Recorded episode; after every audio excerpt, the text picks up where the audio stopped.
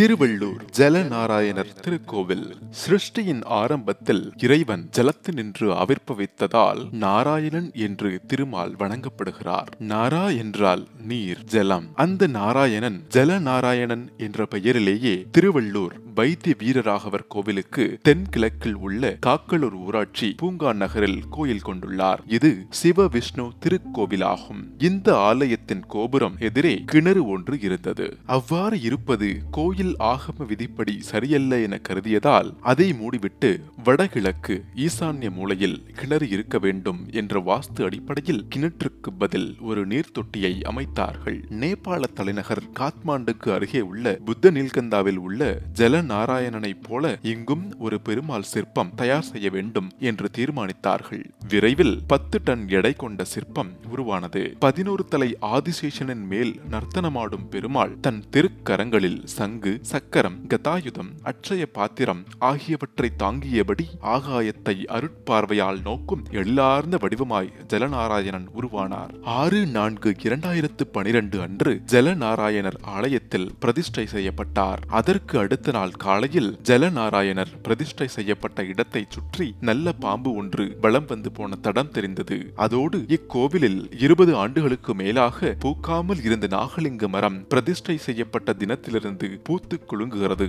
ஏகாதசி திதிகளில் ஜலநாராயணருக்கு பன் தண்ணீர் மற்றும் வாசனை திரவியங்களால் காலை ஒன்பது மணி முதல் பத்தரை மணிக்குள் அபிஷேகம் செய்கிறார்கள். அப்போது ஒவ்வொரு முறையும் சந்நிதியின் மேலே வானத்தில் கருடன் வட்டமிடுவது இத்தலத்தின் தனிச்சிறப்பு. பின் அவருக்கு அலங்காரம் செய்வித்து அர்ச்சனை நடக்கிறது. அதைத் தொடர்ந்து மகாலட்சுமியின் அம்சமான நெல்லிக்காயை வலம்புரு சங்கில் வைத்து பன்னீர் மற்றும் பூக்கள் நிறைந்த தீர்த்தத்தை கொண்டு ஜலநாராயணரை வலம் வந்து தங்கள் பிரார்த்தனைகளை அவரிடம் பக்தர்கள் கூறுகின்றனர். எண்ணிய எண்ணங்கள் நிறைவேறவும் கஷ்டங்கள் தீரவும் சந்தான பாக்கியம் கிட்டவும் திருமண தடைகள் நீங்கவும் நோய்கள் விலகவும் கடன் பிரச்சனைகள் தீரவும் சொந்த வீடு வேண்டியும் வழக்குகளில் வெற்றி கிட்டவும் வேண்டிக் கொண்டு அந்த வளம்புரு சங்கில் உள்ள நீரை ஜலநாராயணரின் பாதத்தில் சமர்ப்பித்தால் அத்தனை பிரச்சனைகளும் நீங்குவதாக பக்தர்கள் நம்புகின்றனர். அதில் உள்ள நெல்லிக்காயை பக்தர்கள் வீட்டுக்கு எடுத்துச் சென்று பூஜை அறையில் வைத்து மறுநாள் காலையில் குளித்துவிட்டு பூஜை செய்து உட்கொண்டால் வேண்டிக் கொண்ட பிரச்சனைகள் விரைவில் நிவர் நிவர்த்தியாகின்றன மீண்டும் மற்றொரு கோவிலுடன் சந்திப்போம். வணக்கம்.